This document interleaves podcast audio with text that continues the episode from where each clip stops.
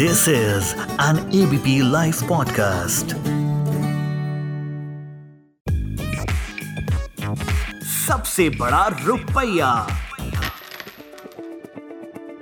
नमस्कार, मैं हूँ उपकार जोशी और पिछले कई महीनों से आपके साथ फाइनेंस व इन्वेस्टमेंट्स डिस्कस करता आ रहा हूँ। पिछले एपिसोड में हमने जाना कि किस तरह कुशल नियोजन द्वारा लक्ष्य के लिए रकम जोड़ना जुड़ी हुई रकम पर कैपिटल गेन्स बेनिफिट व रकम जोड़ते वक्त एटीसी का बेनिफिट एक साथ लिया जा सकता है।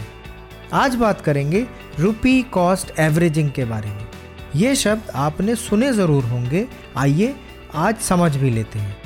जब आप एक लंबे समय तक एक फिक्स्ड अमाउंट एक ही स्कीम में रेगुलर इंटरवल्स पे लगातार इन्वेस्ट करते रहते हैं और अंत में उस स्कीम की कॉस्ट ऑफ़ इन्वेस्टमेंट निकालते हैं तो एक एवरेज कॉस्ट निकलती है।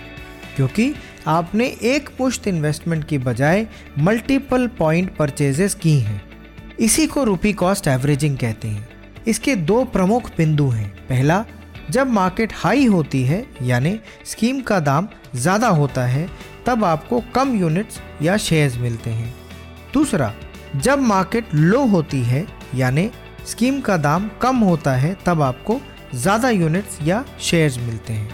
अगर आप एसआईपी यानी सिस्टमैटिक इन्वेस्टमेंट प्लान द्वारा इन्वेस्ट करते हैं तो रुपी कॉस्ट एवरेजिंग आपके लिए बहुत ही अच्छे से काम करता है।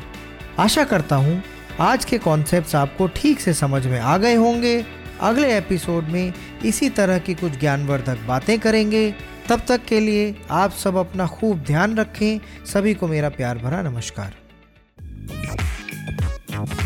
सबसे बड़ा रुपया।